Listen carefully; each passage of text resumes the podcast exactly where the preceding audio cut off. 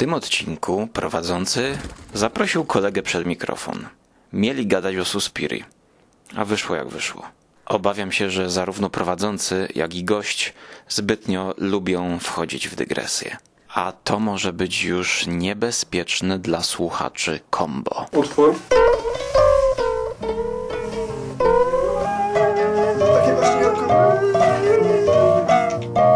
Wam. No to Suspiria.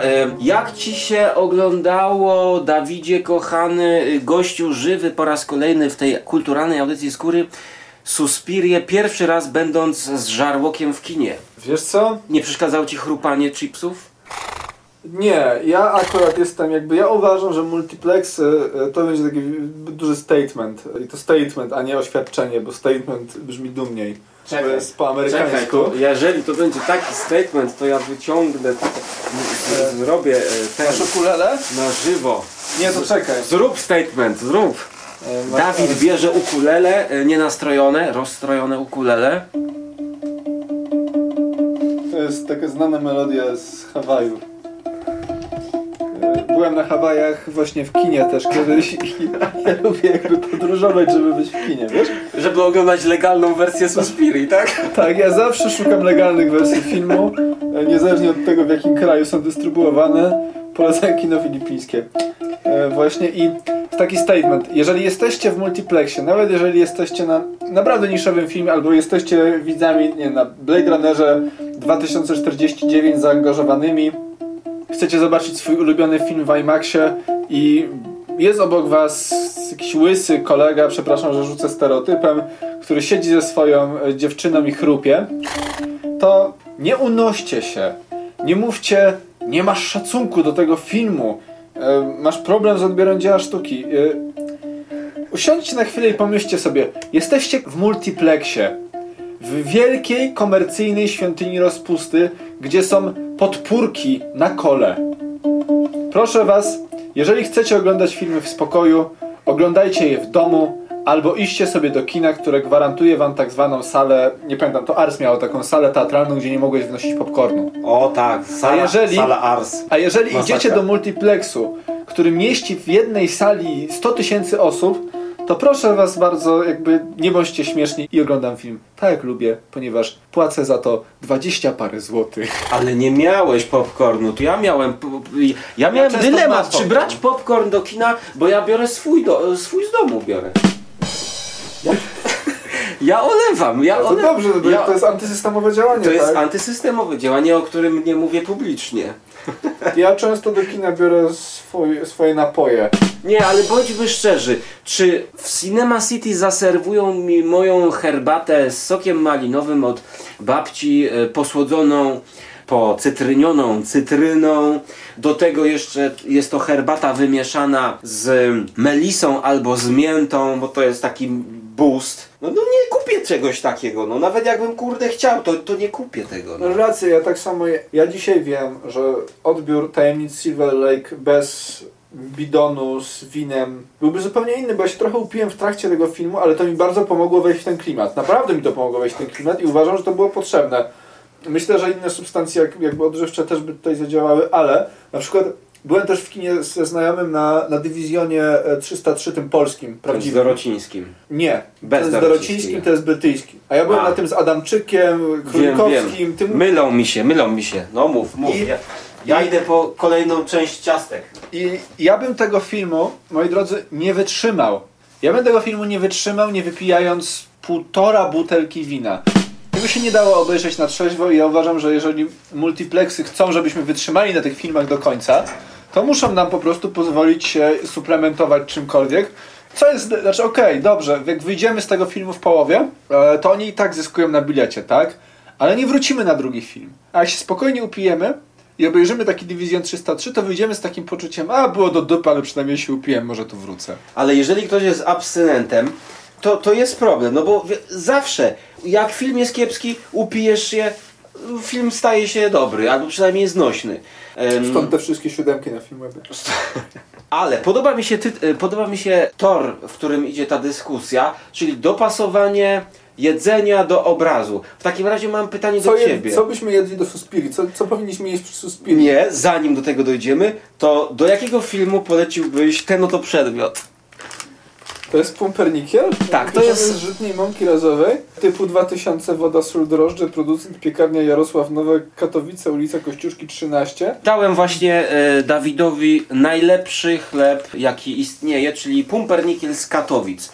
Najlepszy, chleb- znaczy nie dałem mu go na zawsze, żeby teraz mi nie, nie brał, bo jest, to jest ciężki towar. Ale pumpernikiel, do jakiego filmu byś zjadł? Wiesz co, ja myślę, że, że pumpernikiel można by jeść do Mandy. Do Mandy? Bo tam rywali Ale to jest hard, no jest hardkorowy Jest. pumpernikiel, tak. Do Taki hercoga, gorzki. do hercoga O, można by właśnie, do hercoga. Ja myślę, że tak, że zamiast popcornu powinni przed filmami Herzoga, nawet przed tymi dokumentalnymi podawać Tak, tak, tak. pumpernikiel w tych, e, w tych e, opakowaniach. Wiesz, jest taka scena na YouTubie, znaczy na YouTubie jest ten wywiad z Herzogiem. Widziałeś to, jak rozmawiają na jakimś wzgórzu i nagle Herzog takiego, au, coś takiego jest. I Herzog zostaje postrzelony. Widziałeś to? Nie. To jest najlepszy motyw. Herzog zostaje postrzelony podczas wywiadu. tak, w trakcie wywiadu jakąś, raczej jakąś wiatrówką. I wiesz, jest takie i Herzog cały czas gada, gada, gada, gada. Przerywa wywiad ten dziennikarz. Proszę pana, pan właśnie został postrzelony. A Herzog, e, to, to nic takiego. I dalej gada. Ja myślę, że Herzog wtedy mówi A, this is no problem. No tak, tak, tak, coś takiego właśnie. E, dobra, There is some metaphysical sense of that. ale scena, kurczę, jak, jak, Jak z Herzoga. Jak, jak z Herzoga. Y, A szczególnie jak jesteśmy przy Herzogu, to ja polecam jeden z moich ulubionych filmów Herzoga, czyli Grizzly Man. To jest film o przyjaźni To jest film o przewrotnej przyjaźni człowieka z ze zwierzęciem. I jakby to jest film, który nas uczy jednej poważnej rzeczy. Że jak ci się baba wpieprzy w relację, to wszystko się spie, bo, bo jakby historia tego człowieka jest znana. Niedźwiedzie zjadły i jego, i jego kobietę, jak Tak. pojechała z nim w tą dzicz. On sobie żył z tymi niedźwiedziami spokojnie, one lubiły jego, on lubił te niedźwiedzie, pojechał z kobietą, ich zjadły. No jest tam coś Jest takiego. nawet nagranie, nie? Tego, to Herco on to skrócił, ale, ale to się zachowało, jak, e, no bo to im się odpalił dyktafon wtedy jakiś chyba coś takiego. Stało. tego nie pokazał. On tego nie, nie puścił. Nie puścił tego. To jest właśnie fajnie pozostawione w sferze domysłu. Ale właśnie, no, kobiety. Suspiria. Grząski temat. To będzie dobrze, Suspiria. że udaje nam się wracać i będziemy musieli wyciąć chyba połowę tych rzeczy. Ty będziesz to wycinał, ty to robisz, ty to robisz, ty to robisz, ty to robisz, ty to robisz, ty to robisz. Natomiast e, Suspiria, to jest grząski temat, ten cały film jest grząski. W trakcie oglądania tego filmu ja byłem zadowolony, tam du- dużo rzeczy mi, mi grało. Okej, czyli teraz przechodzimy do e, początku audycji. E, czołówka. Witam wszystkich w kulturalnej audycji Skóry, gdzie goszczę ponownie Dawida i dopiero teraz e, zaczynamy po 8 minutach rozmawiać o Saspiri.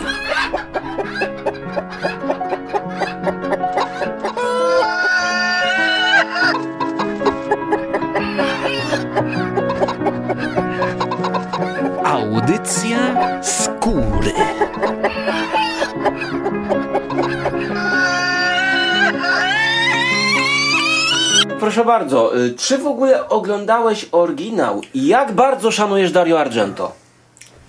E, nie oglądałem oryginału i nie wiem, czy oglądałem jakiś film Argento. Dobrze, w takim razie e, do zobaczenia w następnej audycji. Kończymy to na dzisiaj spotkanie. Tak, e, wiesz co, Argento znam tylko z, z tego, że był taki moment, kiedy ja, ja bardzo chciałem być blisko e, z, z Argento i z włoskim kinem, bo bardzo dużo na nim czytałem. E, czytałem wtedy takie ba- ogromną ilość artykułów na rozwijającym się wtedy chyba najprężniej około 2008-2009 roku portalu e, film.org.pl. Bardzo, bardzo dobra e, składnica artykułów. Myślę, że do dzisiaj, ale one robiły wrażenie wtedy, a, a dzisiaj... Myślałem, że powiesz horror online. Horror online też, też lubiłem i lubię dalej, ale jednak film.org.pl to była taka, taka, taka społeczność, w której ja, ja uczestniczyłem w jakiś tam sposób. Tylko, że wtedy było ciężej dostać te, w sensie nawet alternatywna dystrybucja cyfrowa, która dzisiaj jest banalna, bo odpalasz, wpisujesz w Google, w Google nazwę filmu i on ci się wyświetla w jakimś streamie. Wtedy znalezienie, znalezienie te, tego torrenta i bycie pewnym, że to, co ci się będzie właśnie ściągało przez dwa tygodnie, bo Tak. to, to będzie ten film, nie było oczywiste, więc ja sobie nie mogłem wtedy pozwolić na... Znaczy musiałem wybierać jakieś priorytety, wtedy sobie oglądałem, nad- nadrabiałem Lyncze, Wajdę, Aronowskie... Zamussiego. Kieślowskiego. Ja wtedy, ja wtedy Kieślowskiego bardzo dużo oglądałem. Ja wtedy całą, całą filmografię Kieślowskiego przerobiłem w, w jakimś tam czasie. I nie starczyło mi czasu właśnie na to, na to włoskie kino, więc, więc te- tego Argento znałem tylko z tekstów i z fragmentów na YouTubie. Mhm. Niestety, no i, no i z jakiegoś tam hype'u, który się przy okazji premiery tej Suspiri wytworzył, bo przyznaj, że hype w sieci wokół Suspiri był duży. W ogóle wystarczyło usłyszeć, że Tom York robi muzykę do Suspiri. Tak. Chociaż jak posłuchasz tej muzyki, to w zasadzie jakby ci ktoś nie powiedział, że to jest muzyka do filmu, to, to byś tego nie wiedział. Muzyka Toma Yorka brzmi jak e, muzyka z jego kolejnej płyty. Jak muzyka Radiohead z ostatnich dwóch płyt, e, czyli brzmi jak taka jedna wielka ściana dźwięku poprzetykana e, jękami pobitego chłopca. A posłuchajmy teraz e, oryginalnej muzyki do Suspiri e, w wykonaniu zespołu. Goblin. To jest zupełnie coś innego. To jest klimat zupełnie inny. To jest, wiesz, to jest, to jest magia, to jest... em, Tak, tu jest... To jest takie przerysowanie trochę, jakieś etniczne nawiązania. e, To się rozwija w, troszkę w duchu muzyki rockowej, progresywnej. Wiesz, jakieś szepty. Muzyka jak z horroru. Natomiast Tom York chyba został tak dobrany po to, żeby powiedzieć ludziom, że teraz będziemy robić kino obyczajowe, Ale wiesz co, niezależne, dramatyczne. Dla jakieś. mnie to jest film zrobiony. Nie nazwalibyśmy na przykład filmów Wesa Andersona blockbusterami, umówmy się, to jest kino autorskie, ale popularne, tak Tarantino. Nie popularne, to jest po, popula- popularny twórca kina autorskiego. O tyle Suspiria trochę. Ona by chciała być takim właśnie bardzo popularnym kinem autorskim. Wiesz, bo to, tam są rzeczy, tam są nazwiska, które e, się nam jednoznacznie kojarzą. Tom York, czyli taka już dla mnie to totalnie wygasła gwiazda muzyki alternatywnej. Odcinacz, odcinacz kuponów, że tak to ujmę, bo on się moim zdaniem muzycznie nie rozwija od lat. E, Kto się nie rozwija? Tom York. Dla mnie Tom York stanął w miejscu przy swoim pierwszym albumie solowym. Wtedy też Radiohead e, zjechało po prostu jakąś równią pochyłą w dół. I nie chodzi mi tu o krytykę tego, że oni idą w takie subtelne tony, że John Greenwood też troszeczkę inaczej podchodzi do muzyki, odkąd zaczął współpracę z, e, Penderecki. z Pendereckim. Chodzi mi o to, że oni lecą na tym samym patencie i jakby oni są w jakimś takim przestoju. Ja nie oczekuję od nich przebojowych piosenek, ale chciałbym, żeby oni się w jakiś sposób rozwijali, a tego nie czuję. I to, ale Tom York jest nazwiskiem, właśnie takim na, nazwiskiem z takiego artystycznego anti, e, establishmentu. Tilda Swinton Też. tak samo. Podbili ten film tą Dakotą Johnson, I Lukiem Guadagnino, który mm, zasłynął i właściwie wszedł. Wszedł Mhm. na salony za pomocą Call Me by By Your Name. Name. mm, Czyli filmu nagrodzonego Oscarem za mm, najlepszy y, screenplay, tak? Nomina- Tak, ale patrz, patrz że ta Suspira to jest takie dla każdego coś miłego, bo tak, odwołujemy się do tej niszy w kinie włoskim, która już zyskuje, powiedzmy, nazwijmy to wśród hipsterów i filmoznawców tam 40-paroletnich jak, jakąś tam fa, fajną renomę. Mamy Toma Yorka, czyli właśnie i Tildę Swinton, czyli taki e, po prostu zacementowany establishment artystyczny tych takich aktorów, którzy w 90 2000 latach rzeczywiście prezentowali nowe podejście, ale dali się wciągnąć w taką machinę. Ja bym powiedział, że oni się da, dali skomercjalizować w taki przedziwny sposób. E, wyciągamy nazwiska atrakcyjne dla młodego widza i dla widza takiego popkulturowego, czyli mamy tą Chloe, która w zasadzie jest bardziej nazwiskiem niż aktorką dla tego filmu, tak, Grace Moretz. Fenomenalną młodą aktorkę, która da się poznać z wielu, wielu różnych stron i jako e, jedna z Nicolasem Cage'em w ogóle. O, to jest też dobry trop do naszej poprzedniej rozmowy. Oglądałeś film Kick-Ass? Oczywiście, uwielbiam. Tam grał Nicolas Cage. I to, była, to był też film. to był jego powrót do kina tak naprawdę komercyjnego wtedy. Piękny film. Piękny film i Chloe jest jakimś tam wytrychem. Dakota Johnson odkryta, e, to oczywiście to było prze, przewijało się we wszystkich publikacjach, odkryta jako aktorka, idzie do mainstreamu. Taki ten film jest właśnie taki każdy coś tam swojego dostanie, tak? Tu masz Tilda Swinton w kilku różnych rolach, każdy to lubi. To jest już taki patent, który ona sobie wiesz. Tilda Swinton w dziwnej charakteryzacji. Tak, tak, tak. To już nawet nie jest tak. Znajdź, to jest taki, wiesz, taki, taki tagline. Where is Waldo? Zna- Where is znajdź- Waldo, tak, nie? tak, tak. Tilda Swinton Znajdź kogo gra Tilda. Swinton. Ale to się już robi śmieszne, bo wiesz, bo z aktorki, która Charakterystyczna jest. grała też tym patentem na to, że ona potrafi zagrać kilka ról, ona robi z tego jakiś wodewilowy pokaz, że niedługo... E, znaczy, Okej, jest jeszcze Kate Blanchett, która na przykład w tym, był ten film, gdzie ona grała 7 czy 12 nawet różnych E, postaci. mani- manifesto. Manifesto. I, No okej, i w ogóle Boba Dylana też zagrała. też. I Kate Blanchett robi to z jakąś taką gracją, a, a Tilda Swinton jest już taką matką, karmicielką alternatywy, tak bym ją nazwał, nie? Mimo, że Kate, Kate Blanchett jest dużo lepszą aktorką moim zdaniem, na przykład właśnie w, tym, w tej wielozadaniowości. Ale ja się boję, że my też trafimy, na, gdyby manifesto miało Tildę Swinton, to miałoby jakąś e, jako główną postać, to moim zdaniem przyjęłoby formę autoparodii. Bo Tilda Swinton robi się autoparodystyczna w tym odgrywaniu 50 różnych ról na ekranie. No, no w tym wypadku ja za Todd bardzo... York robi się autoparodystyczny w sprzedawaniu tych samych jęków i pierdów elektronicznych e, na swoich płytach. Wiesz, Chloe Grace Moretz, jakby no ona się tam pojawia jako nazwisko i próbuje, to jest właśnie fajnie, biorą dwie młode aktorki i próbują z, z nich wycisnąć wielkoaktorstwo. Nie? Takie, ale one będą. Ten film jest bardzo aspirujący. Suspirujący, aspirujący. Suspirujący jest. Ty oceniasz e, film z perspektywy nie znając oryginału. Ja oceniam film z perspektywy znając oryginał, oglądając go chyba dwa albo trzy razy. Na przestrzeni może powiedzmy 8 lat, tak, tak, tak do niego wracałem. Pierwszy raz obejrzałem go w liceum i szczęka mi opadła. Ale właśnie po to, żeby dać kredyt zaufania e, temu reżyserowi, który mnie oczarował, kiedy byłem w kinie pod baranami, oczarował mnie w filmie, który mnie zaskoczył, w filmie obyczajowym, dramacie e, Call Me By Your Name.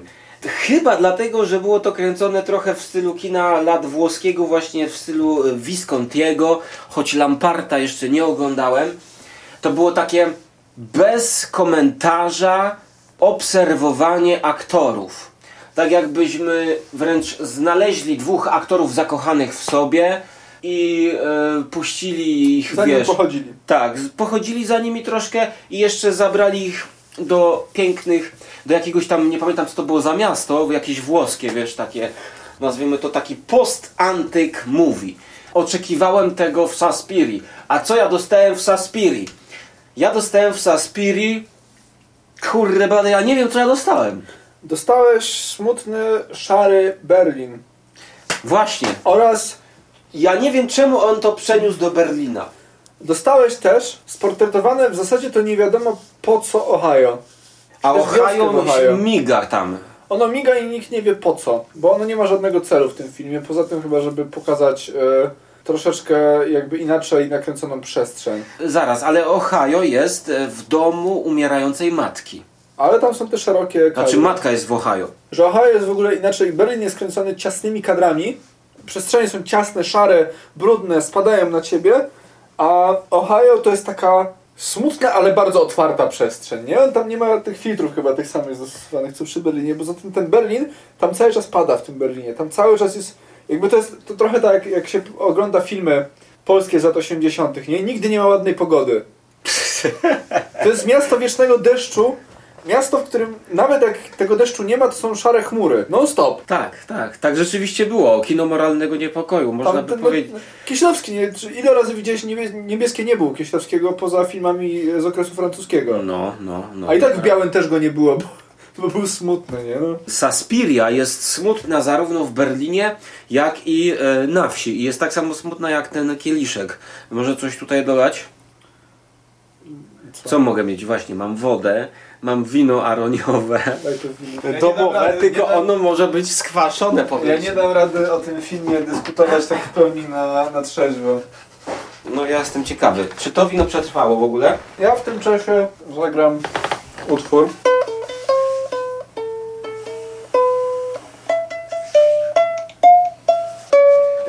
Przerywnik e, instrumentalny. Państwa, Jakbyś zagrał e, z Saspiri motyw. Jakbym to O, zagrał dwa razy wolniej, to brzmiałoby to mniej więcej jak klarował, to brzmiałoby to trochę jak muzyka Toma Yorka do Saspiri. Zwolnię to podczas montażu, specjalnie dla Ciebie. I przesteruj. Przesteruj to. Utwór.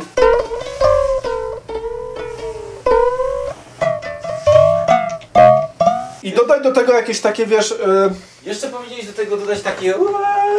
no takie właśnie Jorko. Chciałabym śpiewać, moja kariera chyba się już skończyła, ale odcinam kupony i zarabiam pieniądze na tworzenie takich słabych soundtracków. Utwór.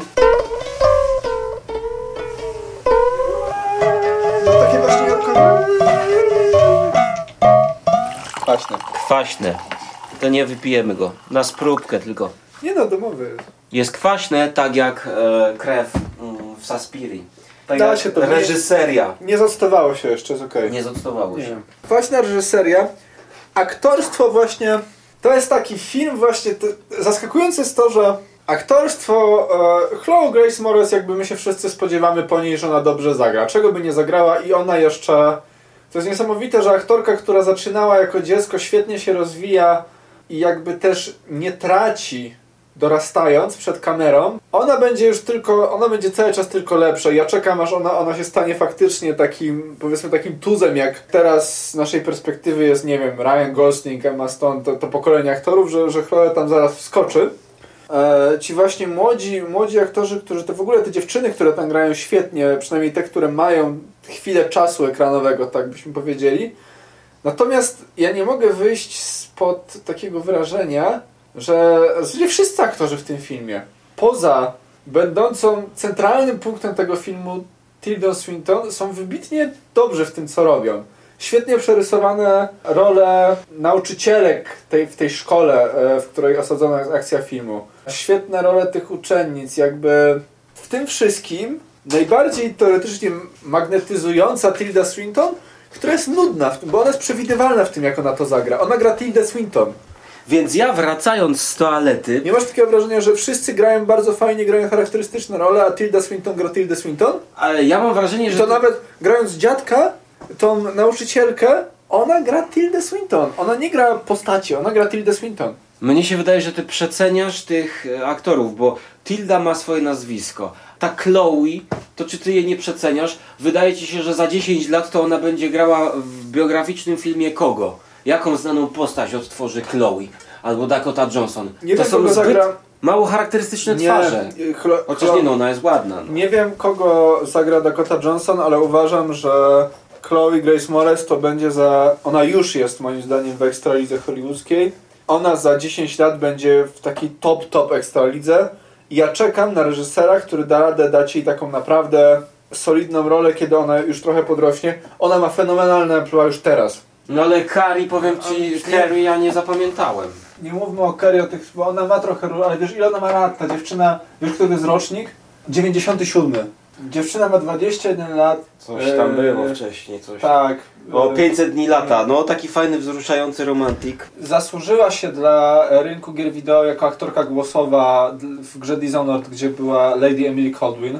Ja czekam, bo ja uważam, że to będzie jedna z najbardziej rozpoznawalnych, najbardziej docenionych aktorek amerykańskich młodego pokolenia za kilka lat. No dobra, no to zostawmy to.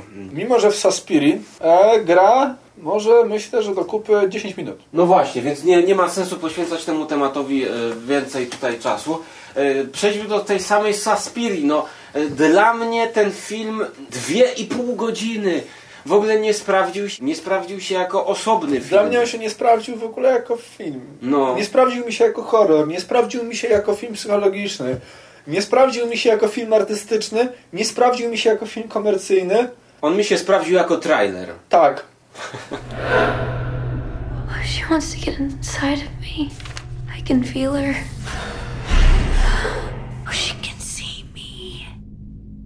Trailer Saspiri, a sama Saspiria to jest mniej więcej takie samo przek- przekłamanie jak trailer e, Star Wars The Phantom Menace i właściwie Star Wars The Phantom Menace, tak? Do tej pory się mówi, że, że Mroczne Widmo to był jeden z najlepszych zwiastunów e, w dziejach kina i jeden z najgorszych filmów. Chociaż doskonale oceniany po premierze. A Saspiria doskonale oceniona po premierze. Chciałbym zauważyć, że ten film ma świetne oceny. Tak, ale w ogóle ja jestem zdziwiony, że na IMDb to jest tylko 9 tysięcy ocen. To, to, jest, to jest jakiś kurczę niszowy. On no. jest w ogóle tak, on jest artystyczny po europejsku. Tak, no. Jest, no tak. W ogóle dziwi mnie, że byliśmy na tym w, w Cinema City. Prędzej bym widział Mandy w Cinema City niż Dokładnie. dużo bardziej bym jakby był w stanie zrozumieć. Ale widzisz, tu zrobiły nazwiska wszystko, bo nikt nie chce już oglądać Nicolasa Cage'a, a pojawia się Tilda Swinton i Tom York i wiadomo, że to pójdzie. Ten film poleciał na Tildzie i Dakocie Johnson. A Luca Ale- Guadagnino. Ale wiesz, Guadagnino nic nie znaczy w mass mediach, a jak powiesz Dakota Johnson okazała się być aktorką, to to jest już nagłówek do dużego portalu. Wiesz o co Dobra. mi chodzi? Ten film jest Pociągły dzięki to. nim, jakby dzięki Tildzie i Dakocie, tak naprawdę dzięki tej dwójce ten film leci komercyjnie.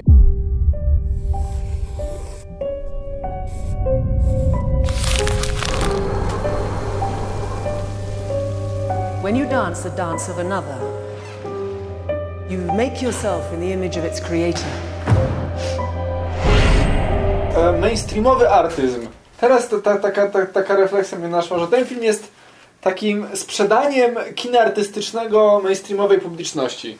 Chociaż wątpię, żeby na tym była jakaś gigantyczna frekwencja. Okej, to ja już wiem dlaczego Dakoty Johnson nie kojarzę. Bo nie oglądałeś 50 twarzy grałem. Nie.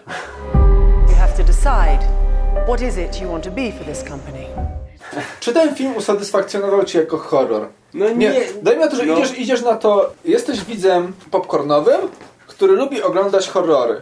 Doświadczyłem pewnego jakby szoku dla ludzi, jak poszli, jak, idąc na horror, przy okazji x horrorów, które były wtedy grane w kinie, na Madę Aronowskiego i się szczerze przejechali. Ale dobra, teraz też był okres horrorowy w kinie. Tam właśnie szumi nam e, duch. I Na herbatkę. na herbatkę, duch herbaty i idziesz na to jako, wiesz, obejrzałeś jakiś horror o zakonnicy i o egzorcyzmach. Obejrzałeś jakiś tam i myślisz, to idę jeszcze się postraszyć bardziej artystycznie na tą Suspirię, nie? Jaki ambitniejszy horror sobie obejrzę. I co ty sobie jako taki widz, który pójdzie na to jako na horror myślisz? Bo ten film ma elementy horroru, ale czy ciebie usatysfakcjonowały te elementy horroru w tym filmie? Za mało horroru w horrorze, tak bym powiedział. Mm, ale jest to taki horror art house'owy. Troszkę może jak Mandy w pewnych momentach. To znaczy jakby wyciąć tę końcową w szajbę, jak to się nazywa, rytuał, Taneczną orgię tak, taneczną orgię e, Mother Suspiri. i przedłużyć, to mnie by się to bardziej podobało i rajcowało, bo taki taniec, kurczę, uwielbiam taniec w kinie. Jedyne, co mi się podobało z tego filmu, no to te sceny właśnie tańca, no. Może gdyby Luka zrobił e, taki horrorowy musical na poważnie, to może by to... e, z- nie wiem, czy, czy, czy, czy da się zrobić musical na poważnie. No próbować zawsze można. Lars von Trier, No okej, okej, Ciao. tu, tu mnie masz, tu mnie masz, ale z Larsowi von Trierowi akurat ja bardzo, ja nie, nie cierpię von Triera, po prostu okej, melancholia, okej, ale poza tym to ja, ja mam jakiś taki strasznie negatywny stosunek do kolesia. Antychryst. Dla mnie antychryst, bardzo lubię. No ale mm, widzisz, cały czas odchodzimy od tematu. My nie chcemy rozmawiać o tej historii, to jest właśnie, ten film nas tak e, po czasie odrzucił, że my nie chcemy o nim rozmawiać. No, Jeżeli bardziej chcemy się powiedzieć o von Trierze, to znaczy coś jest naprawdę nie tak, ale mamy tam ten, te sceny z tego Berlina. E, Takie właśnie w stylu kina moralnego niepokoju, które wyglądają jak takie popłuczyny po kinie moralnego niepokoju, jak dla mnie. Nie, no bo to jest takie... Wyobraź sobie, że, że stawiasz Kieślowskiego i każesz mu na odpieprz się zrobić szybko film e, komercyjnie w 1983 roku w Berlinie e, Wschodnim i on zrobi ci coś takiego bardzo na szybko. Jakbyś mu dał, wiesz, na to tydzień i minimalne środki. To by ci, tą, taką atmosferę by ci stworzył, nie? Bo możliwe, tak, no, no. I to się jakby średnio sprawdza. Masz ten paradetektywistyczny wątek, który e, z Tildą Swinton jako tym e, Dziadkiem. e, profesorem e, psychoanalitykiem i to się nie sprawdza. Masz wątek z tej szkoły tanecznej i on się sprawdza na poziomie scen z tańcem i w zasadzie no, no to są takie hipnotyzujące sceny, okej. I za tym jeszcze stoi to takie drugie dno, które moim zdaniem w tym filmie, jeżeli coś się nie sprawdza najbardziej, to sugerowanie drugiego dna. Tak. Ten film jest najbardziej pusty tam, gdzie chce być najbardziej pełny. Bo Saspiria oryginalna była prostym filmem, ładnym wizualnie. Argento nie próbował na siłę zrobić, wiesz, jakiegoś jakiejś rozprawy o istocie i naturze zła, skąd się to zło bierze, jak to zło wpływa na stosunki międzyludzkie. A tutaj w Saspirinowej coś takiego jest, wiesz, tam To jest- związek, który się rozpada To po jest lata. film o relacjach damsko-męskich, o relacji z matką, o relacji z kobietami, o tym, że o niezdrowej relacji mężczyzny z kobietami. To jest film o wyzwoleniu się kobiet w jakiś sposób na tym poziomie metaforycznym, o przeżywaniu straty, o złym przeżywaniu straty, o złudzeniach wobec kobiet. Bardzo. To jest film o złudzeniach wobec kobiet, tak chyba naj, naj, najbardziej, ale on e, właśnie i o jakimś takim niepogodzeniu się z różnymi rzeczami. Tylko, że te wszystkie takie wątki, to, to całe drugie dno, czy trzecie dno nawet w niektórych momentach, jest zasugerowane z jednej strony fragmentarycznie, z drugiej tak łopatologicznie, że ja czuję tam kilka tropów interpretacyjnych podanych mi na tacy, tak, związanych z tym właśnie, z tym profesorem, którego rola, tak mówisz, względem oryginału została strasznie e, podniesiona, z wątkiem absolutnie niepotrzebnym tej matki umierającej w tym Ohio. A chociaż no całość, tak, tak zauważyliśmy się, kończy się klamrą profesora, tak, tam jakby dużo, dużo sugeruje, że pewne rzeczy mogą się dziać tylko w jego głowie. doszliśmy do tego, że być może pewna scena, tutaj nie spoilerując, pewna scena, w której uczestniczy profesor na łóżku, gdzie się rzuca, tak skracając, to może dawać nam do zrozumienia, że obserwujemy jakieś wspomnienia człowieka leżącego, nie wiem, czy to na łożu śmierci, urojenia, jakieś majaki, kogoś, kto bardzo- przeżywa ten tak. utracony związek. Tak, bo cały ten, ten wątek, jakby właściwy film, on jest też tak nacechowany taką łopatologiczną symboliką momentami, że jeżeli by to się rozgrywało, zauważ, w głowie psychoanalityka, który jest, to są lata e, 80., to jest starej daty psychoanalityk, który przeżył wojnę, on na pewno jest bardzo mocno skażony myślą freudowską. A myśli freudowskiej w tym filmie, i jako figury matki, i jako figury żony, tam jest mnóstwo. Właśnie te, wiesz, no, gdzie masz więcej powiedziane o relacji z kobiet, mężczyzny i kobiety takiej niezdrowej niż u Freuda? Które pokolenie psychoanalityków, bo dzisiaj wiemy, że, że to troszeczkę, no to, to już trzeba włożyć do historii psychoanalizy, to nie jest, to nie jest zdrowe, to takie myślenie, jakie Freud prezentował, tak? I ten film jakby starając się nie być formą, a starając się sprzedać nam jakąś bardzo głęboką treść, wykłada się najbardziej. Ponieważ z jednej strony nie dopowiada, jakby na siłę nie dopowiada pewnych rzeczy w taki sposób e, wręcz bardziej otwierający dyskusję takim nadwornym, e, YouTube'owym interpretatorom wszystkiego, poszukiwaczom teorii spisku, a nie faktycznym interpretatorom, którzy chcieliby coś z tego wyłuskać. A z drugiej strony podaje nam kilka takich łopatologicznych rozwiązań, które są tak biedne, że nie wiesz, czy się śmiać, czy płakać. Po części tutaj właśnie bym się e, zgodził, że ja mam wrażenie, że tutaj jest taki miszmasz interpretacyjny. Że tutaj są fałszywe jakieś kroczki, kruczki, e, zastawione pułapki na widza, który może sobie to interpretować w przeróżny sposób, ale jakby to się nie łączy na tym podstawowym poziomie. Poziomie podstawowej, prostej opowieści, tak? Tak. Ta opowieść się się roz- rozjeżdża. Ten film jakby on tak na poziomie prostej narracji on, on się rozpada. Ja, on się tak właśnie stara być głęboki. To jest tak właśnie, to jest trochę tak. Weź popcornowego widza, który lubi sobie pójść na Avengers, obejrzał czasa, czasami so, sobie strzeli coś Jarmusza, ale późnego typu e, tylko kochankowie przeżyją, albo pójdzie na film Wesa Andersona myśląc, że to jest najbardziej artystyczna rzecz w jego życiu i powiedz mu, a jak wyobrażasz sobie artystyczny horror? A on głównie ogląda Avengers. nie? I ty myślisz, że on powie Saspiria? Nie, i on ci zacznie rzucać tropy, że to ma być takie, że to ma być nieoczywiste, że ma mieć niezamknięte zakończenie, że ma się właśnie, że ta fabuła ma się rozmywać, że ma być to i to i to. Jakby dla mnie konstrukcja tego filmu jest jak taki, no o, dajmy, zafascynowany kinem Lyncha szesnastolatek, który jeszcze pstro o tym kinie wie, któremu powiesz, e, proszę cię, Johnny, wymyśl mi scenariusz na ambitny film. I on ci rzuci milionem pomysłów, które się w ogóle nie będą kleić. Jakby będzie te inspiracje brał. I to jest Suspiria. Poetyki snu jako takiego. Ale nie chodzi mi o to, wiesz, chodzi mi o to, że masz, jakby jest takie, masz młodego człowieka, który wchodzi w świat kina dopiero, liże tam właśnie, No wiem, ale tu se on, liznął Lyncha, tu Jarmusza, tu on se nie liznął... wytrzyma. Znaczy, czy, za, za podanie Lyncha e, jest, że tak powiem, zbytnią nobilitacją dla tej Sospiri. Czy on wytrzyma no 2,5 godziny w ogóle? Ale nie, ale nie, że Komu strzeliło do głowy, żeby to 2,5 pół godziny godziny. zostawić temu Nie filmowi? mam, nie mam pojęcia, ale właśnie pomyśl. Znaczy ja sobie wyobrażam siebie mającego 15 lat nawet. Takiego zajawionego tym kinem w taki sposób naiwny, uroczy, najwspanialszy na świecie. No to sorry, jeżeli ja bym taki był, to bym, ja bym się znudził. Ale nie rozumiesz mnie teraz. Nie chodzi mi o to, że on e, to obejrzy. Tylko mówisz takiemu 15-letniemu mnie, e, Dawid, proszę mi e, wymyślić w godzinę scenariusz na koncepcję fajnego, ambitnego horroru.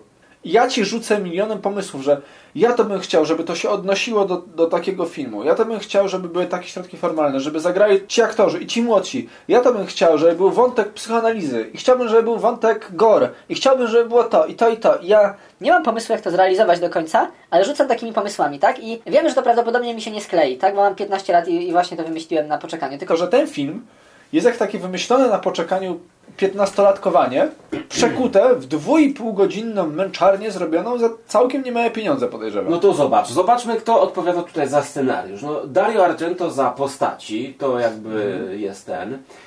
David Kajganich, przepraszam, scenariusz, tak? Za scenariusz. Człowiek, który e, współtworzył serial Terror, zimowy serial na podstawie e, monumentalnej powieści Dana Simonsa o podróży statkiem gdzieś na Antarktydę.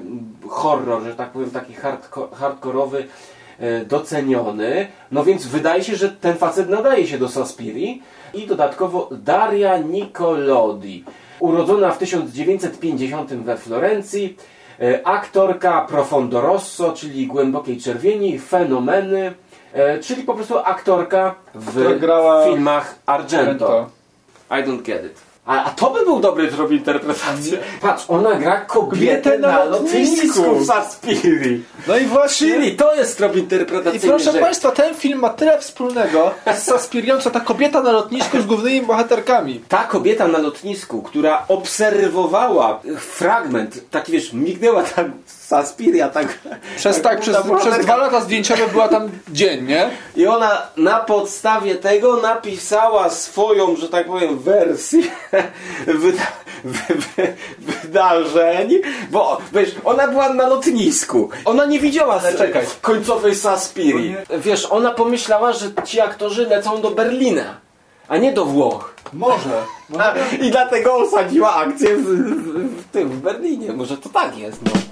No może tak być, może tak być. No, tutaj e, bardzo dużo portali, którym się zdarza czytać, e, rozpisywało się o tym, jaki te, jakim ten film był dla nich niesamowitym, pozytywnym zaskoczeniem. A dla mnie on był niesamowitym, negatywnym zawodem przy tym wszystkim. Takim, gdybym ja na to poszedł bez kontekstu, po prostu i nie zastanawiał się, w sensie wyszedł z tego, jak czasami mam, jak bywam zmęczony, idę sobie do kina na jakiegoś głupiego burgera, właśnie po pokroju Avengers albo Sąsiedzi. Tak, bo Dawid na burgery chodzi nie do McDonalda, tylko do Cinema City. Otóż to, moje ulubione burgery są w Cinema City i nie zastanawiając się, wyszedł z tego filmu w zasadzie e, z, taką, z taką myślą e, it was fucked up i poszedł sobie spać, nie?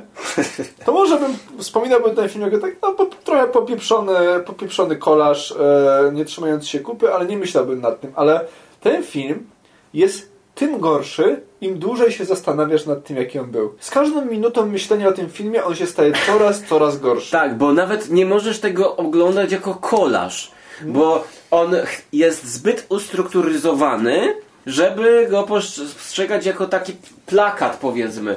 Są tutaj te sceny takich e, snów, takich wiesz, nagle Tak. atakujących, e, szybko montażowo ciętych snów, Jedne z lepszych scen w filmie poza tańcem. które, które właśnie... Ale one są też cytatem, mówiłeś z tego, z... Z Saspiri? Z Argento w ogóle. Wiesz co, y, nie pamiętam co ja mówiłem na ten temat, ale wiem, że to był dosyć... Aha, znaczy ja mówiłem, że to chyba Argento jak pokazywał śmierć. Przykładowo kobieta w korytarzu holu tej szkoły dla tancerek, która zostaje nabita na witraż jakiś, y, spada, no to jednak jest to skwitowane takim ujęciem właśnie dosyć krwawym to jest jakby wzięte, ten styl Argento i tak włożony do takich właśnie cięć montażowych.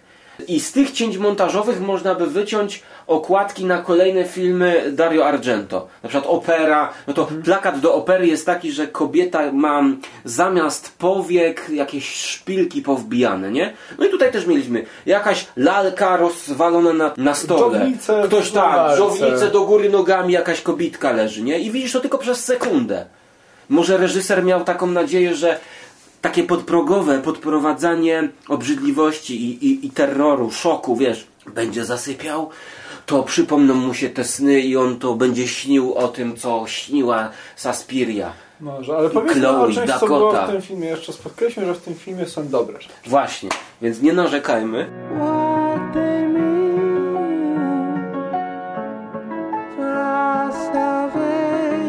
Są dobre rzeczy. Są to na przykład te sceny tańca. Moim zdaniem, Chciałbyś z nimi zatańczyć? ja nie potrafię niestety tańczyć, chyba że takie tańce introwertyczne. Takie trochę jak e, John Travolta w Pulp Fiction, to oni tańczą taki taniec introwertyczny, tańczą z tego twista. No, ja mam wrażenie, że każdy taniec jest introwertyczny, ale to temat na spin-off tego podcastu. Kontynuuj. E, natomiast już poza tą pierwszą sceną, w sensie poza tą pierwszą sceną ważną tańca, czyli tą, gdzie jest sala luster zestawiona z tańcem Dakoty, Tak jest. Która faktycznie dwa równoległe tańce. która faktycznie moim zdaniem była za bardzo poróżnięta, poszatkowana i ja ci to muszę, jak na początku zrobiła na mnie wrażenie, ale muszę ci przyznać rację, że jak o tym pomyślę, to ona była źle zmontowana, to kolejne sceny tańca, w zasadzie wszystkie, które następują później, ta jedna, która jest wcześniej, bo ja, ja czasami lubię wracać do filmów, no chyba każdy tak, tak ma i, i obejrzeć sobie poszczególne sceny. W musicalach to jest najprostsze, bo oglądasz piosenki, e, natomiast no, oglądasz, to, to ja naprawdę odpaliłbym tylko te sceny tańca. Tak, Nic więcej. Z, dokładnie. z tego całego filmu odpalałbym sobie te sceny tańca, żeby faktycznie docenić to, bo ta choreografia, to jak tam pracuje kamera, to jak tam kolor się zgrywa, na, nawet te sceny ćwiczenia tańca, nawet takie sceny jak na przykład podskakuje to Dakota Johnson, nie? O, One- tak, tak. One mają ciężar, taki swój naprawdę mocny ciężar, natomiast łącznie z finałową sceną, która jest Scena orgi, powiedzmy. powiedzmy, że sc- scena wizualnej orgi, tak to nazwijmy, krwawej wizualnej orgi. E, przy całej swojej dziwaczności to, co tam jest tańcem, jest, e, no to, to robi wrażenie i to jest chyba najciekawszy punkt. I te dziewczyny w końcu tańczą ten układ i widzimy, jaki ten układ, po tym jak widzieliśmy go składowe, jak on jest niesamowicie skomplikowany i interesujący wizualnie. To jest scena, która dla mnie w tym filmie w taki nieoczywisty sposób wygrywa.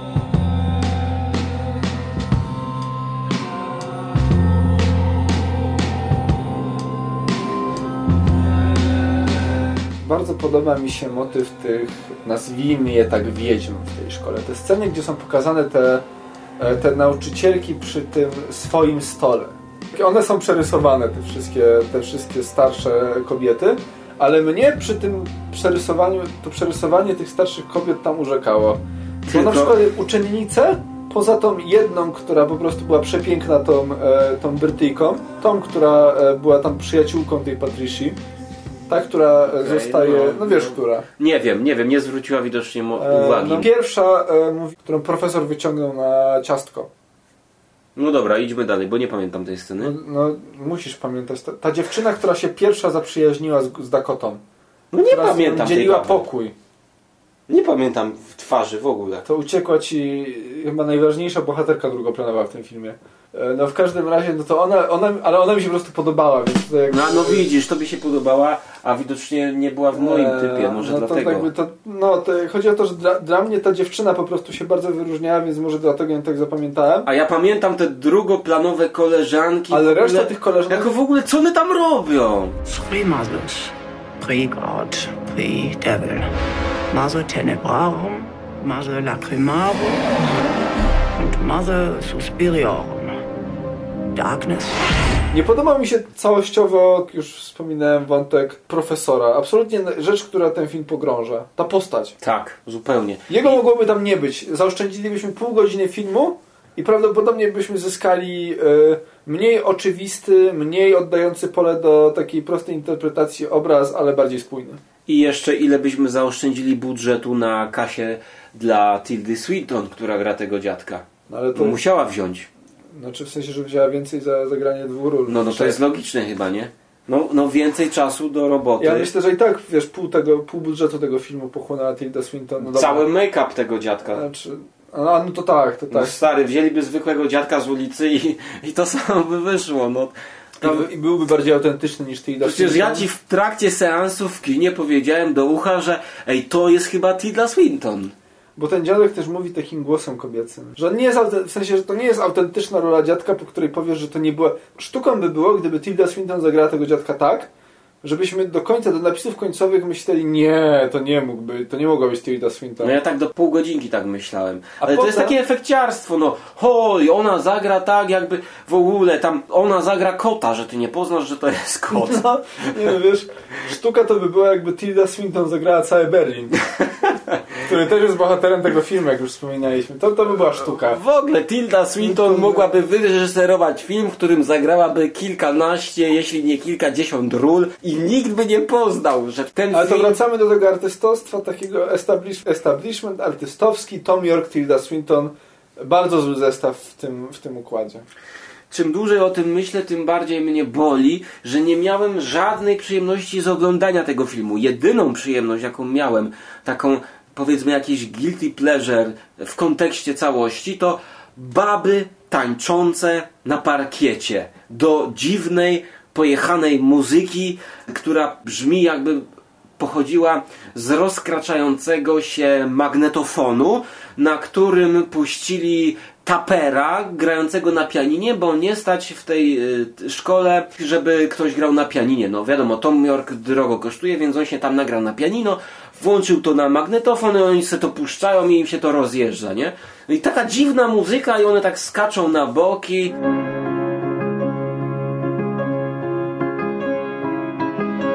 Potem schodzimy do piwnicy i tam jest matka, którą to, to rzeczywiście gra Tilda Swinton. Matka, która się e, Rozpada. rozpada. gnije. Fajny design, bo podoba mi się to, że założyli okulary przeciwsłoneczne.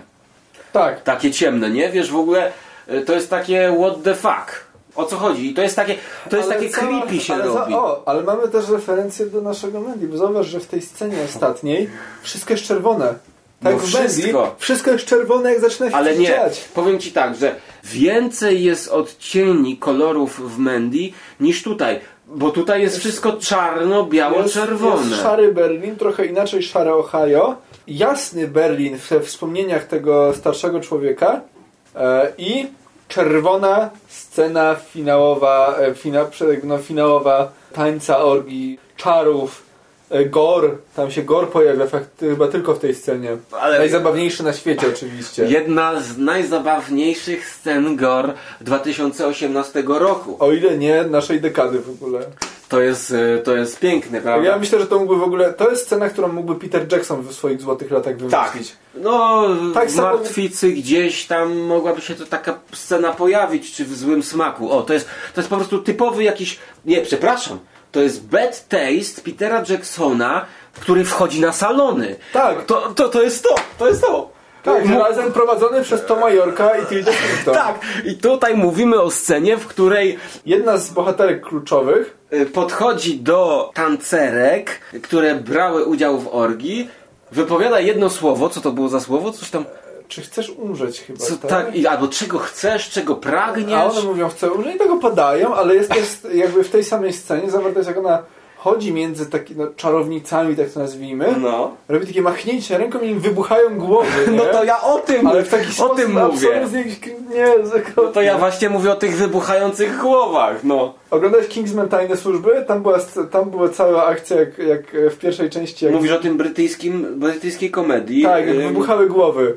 W tej poważnej scenie takiej e, krwawej orgii te wybuchy głów wyglądały. Mi tam brakowało właśnie nie wiem, muzyki z Benny Hilla. Wiesz, żeby zrobić wybuch głowy, który robi wrażenie, to trzeba być Cronenbergiem, tak jak w Videodrom mu się udało, chociaż dzisiaj... To musi być obrzydliwe albo wcale, no.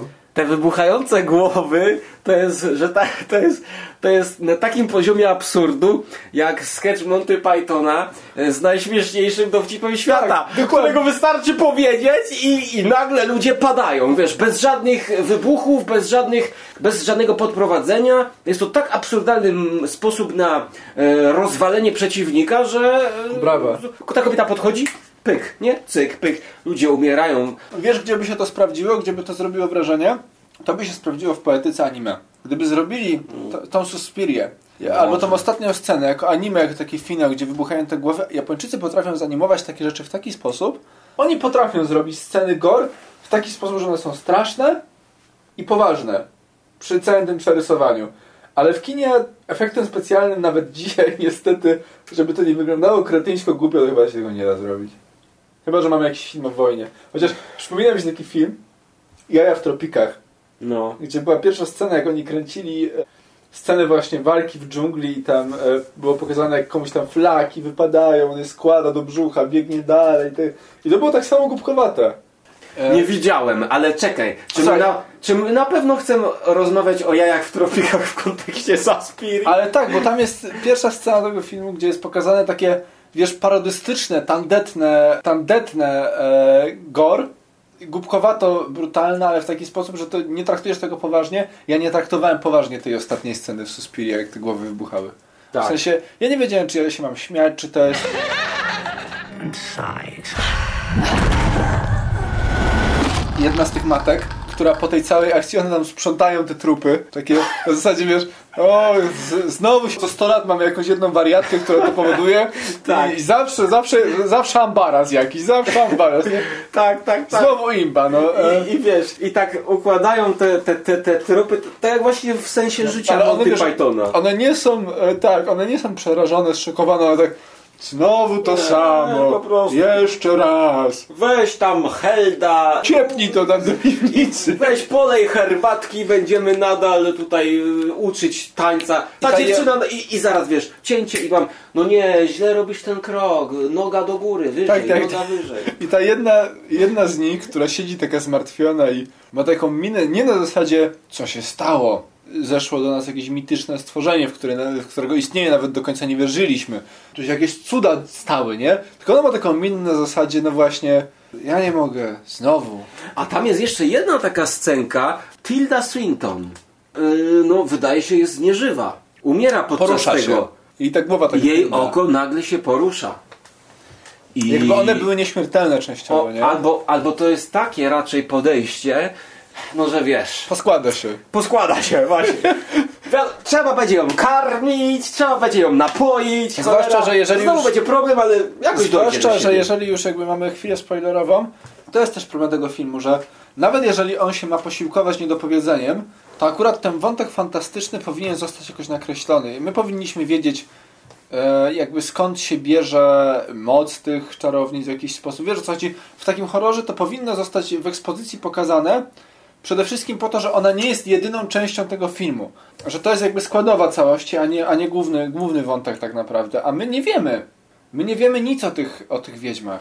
Wiedźma jako figura po prostu dla mnie nie musi być wyjaśniona skąd jest e, siła, tak? Skąd ona czary, czy, czy to jest kwestia, wiesz, Ale ja nie e, wiedziałem, jakie- midichlorianów, czy to jest kwestia e, tam Ale e, wiesz, ja nie wiedziałem dziejów? do końca, czy wiadomo było, że ich motywacją główną jest znaleźć dziewczynę, która pomoże się jednej z nich jakby odrodzić, nie? To była ich motywacja. Ale na jakiej zasadzie one działają? Wątki, które mimo wszystko powinny zostać nakreślone, są nakreślone za słabo. Wątki, które powinny zostać bardziej niedopowiedziane, są nakreślone za mocno. To chyba tak najbardziej nie gra w tym filmie.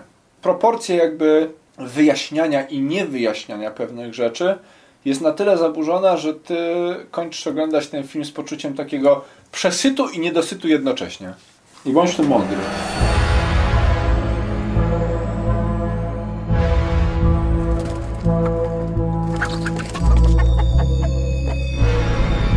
Podsumowując, ja się zastanawiam, czy nie zostaniemy zhejtowani i czy ludzie nie przestaną nas lubić, a na tym nam najbardziej zależy. Fajny film.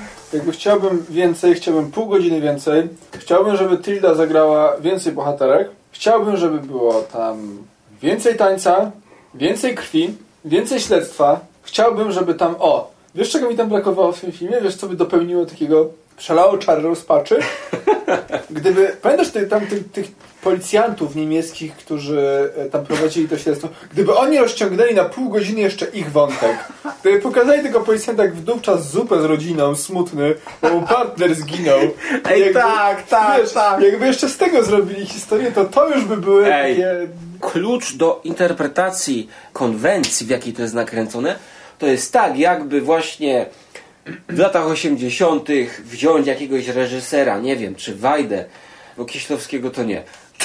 Wajda, Wajda, Wajda wraz z Zanusim kręci kino moralnego niepokoju, remake'ując Saspirię. I wtedy to im by mogło wyjść. Jeszcze by to osadzili w PRL-u.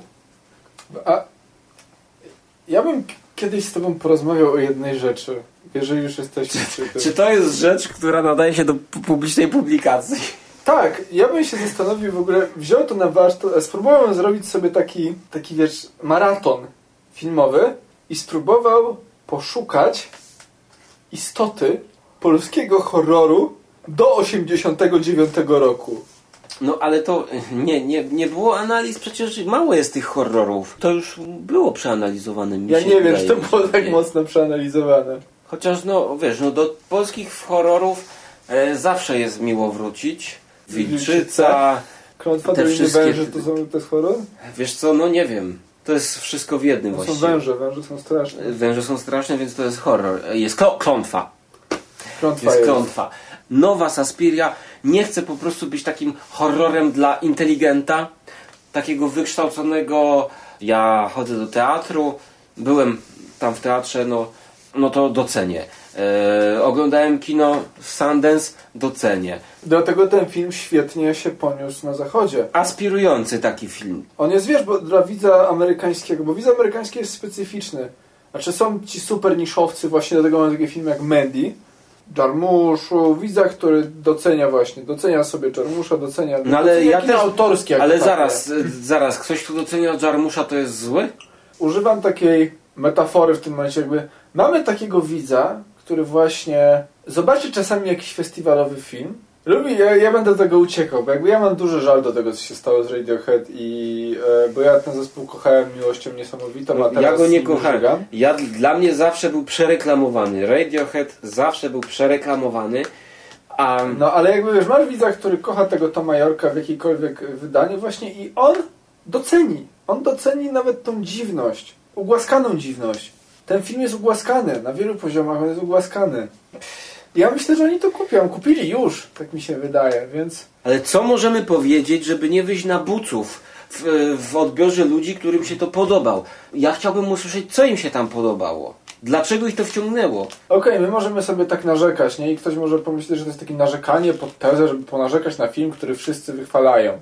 Ja nawet nie wiem, powiem Ci szczerze, e, jakie były opinie w sprawie Saspiri, bo, bo Raczej wydaje mi się, że takie entuzjastyczne. entuzjastyczne. Ja się, ale Ci się wydaje, a ja w ogóle nie patrzyłem na, na nic. Ja po prostu mówię tak, największy kredyt zaufania, jaki mogę dać, nie czytam nic, no obejrzałem trailer, który mnie nastawił pozytywnie, idę do kina, nie czytam, to tak samo jak poszedłem z takim nastawieniem, to wyszedłem z takim nastawieniem, że dziękuję, do widzenia, nic nie chcę mieć już wspólnego z tym filmem na jakiś rok, dwa lata. No i co? Siedzę z Dawidem i gadam o tym już godzinę. Ja myślę, że to będzie taki ostatni moment naszego zrzucenia z siebie tego filmu. To jest forma terapii. Dzięki tej audycji wyrzuciliśmy to z siebie, przepracowaliśmy.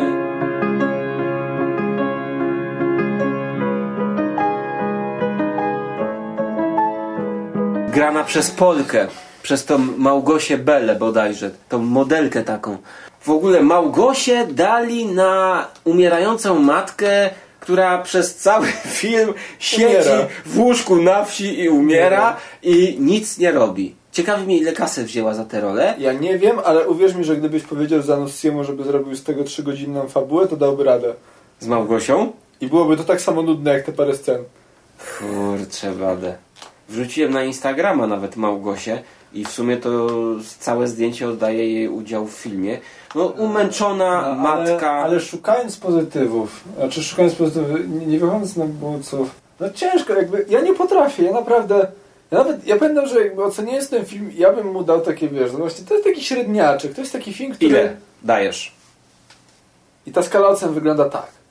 10, fenomen prawie się tu nie zdarza. Wiedźmin 3. 9, kurde, to jest dobre. 8, po prostu jest i nie robi nam krzywdy i jest ok. 7, jest niezłe, ale coś nie gra.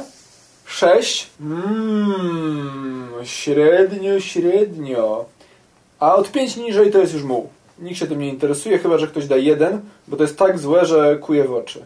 I dla mnie Suspiria to jest takie 6,5 na 7. Takie, że wiesz, że, że obejrzysz, że docenisz tam mnóstwo rzeczy, nie sprawić to jakiegoś fizycznego bólu, ale po pierwsze nigdy do tego nie wrócisz, No. a po drugie masz cały czas wrażenie, że było coś nie tak i właśnie nie zastanawiaj się nad tym, bo im więcej się będziesz zastanawiał, a my się tutaj przejeżdżamy już godzinę na tym zastanawianiu się, tym więcej cię będzie kłuło w tym filmie, bo im dłużej my o tym rozmawiamy, tym nawet te rzeczy, które, które wydawały mi się pozytywne, zaczynają mi się wydawać negatywne. Może to jest jakaś magiczna e, siła tych wiedźm, która Spętały płynie z nas. tego filmu, spętały nas, ale No bo już godzinę analizowaliśmy zaraz Tak. po wyjściu z kina. Ja po prostu no, no, no nie dam rady.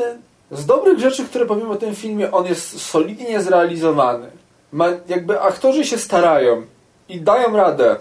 Poza Tildą, która już mnie denerwuje w tym filmie, właśnie wchodzi w autoparodię moim zdaniem. Źle nie jest, ale coś mi tu nie gra, albo coś tu jest tak słabo, coś mi tu utyka. 7,5 dałeś na 10 w skali growej. takie 6,5 na 7. Takie, takie 7 na szynach. Miałeś ocenę na szynach w szkole? Tak. Czasami. To jest takie, że To jest wysoka ocena. Nie chcesz, żeby była siara, e, że dałeś szóstkę i że to jest już słabe trochę. Tej siódemki to w ogóle nie jesteś pewien, ale niech, niech już będzie. Nie, ja ci powiem, że jakby tego nie patrzeć, 7 na 10 to jest dla mnie za dużo. Ja dałem w swojej skali 5 na 10, czyli to jest dla mnie ocena do obejrzenia dla fanów. 5 na 10. To nie jest dobry film, gdzie jest Ja myślę, od szóstki jest dobry Ja myślę, film. że powinniśmy przejść do skali szkolnej. Nie, ja nie daję. Ja daję dziesiątkową. Ja mam ją wypracowaną perfekcyjnie i jak pomyślę o tym filmie, to jest 5 na 10. I to oznacza tylko jedno. Jeżeli jest fan Dario Argento plus fan Saspiri z 77 i jest fan horroru i jest to człowiek ciekawy, co tam w horrorze ciekawego może się dziać, to dla niego jest to jakby okej, zrobili remake, nie jest to remake taki jak anty-remake, nie wiem, The Thing, kolejna część, wiesz, Predatora, Obcego, teraz Alien Preda- versus... Predator miał chyba 4 remake'i. To nie jest ta półka. To jest coś, że jak jest ktoś zainteresowany 5 na 10, zobaczy, w którą stronę poszedł remake. Aha, no dobra. Można też zrobić Saspirię na nowo w stylu takim bidnym, takim kina polskiego lat 80., taki ni, ni to wydra, ni alpaka. O. No, no tak, ale ja, wiesz co, ja chyba, ja jestem słaby w tych 10 stopniowych, bo jestem spaczony przez ten świ- światek growy, ale w skali szkolnej, No, w skali szkolnej to ja bym dał temu 3 na szynach. no to ja truję też. Takie, nie No. masz jeszcze dwój stary, ale ta trójka jest taka wymęczona. W 2018 roku ja jestem wyrozumiały i zamiast trzy na szynach daję truje. I jeszcze taką pochwałę. Taka trójka do indeksu, nie? Tak, Trójka do taka indeksu. trochę Dałeś. I, I dopisek, i dopisek. Ja nie chciałbym być na planie tego filmu. Ja jako pasjonat kina, wiesz, mógłbym oglądać jak kręcą, nie wiem, reklamę do telewizji jakąś badziewną. A tutaj ja po prostu bym się nudził. Jedyne co bym chciał uczestniczyć, to nie wiem, może bym nawet wyskoczył tam na salę, a weźcie nauczcie mnie tańczyć. A tak poza tym to po prostu tam się nic nie dzieje, tak samo jak już nudzimy w tym podcaście i ten podcast się kończy właśnie teraz. Koniec dyskusji. Bam.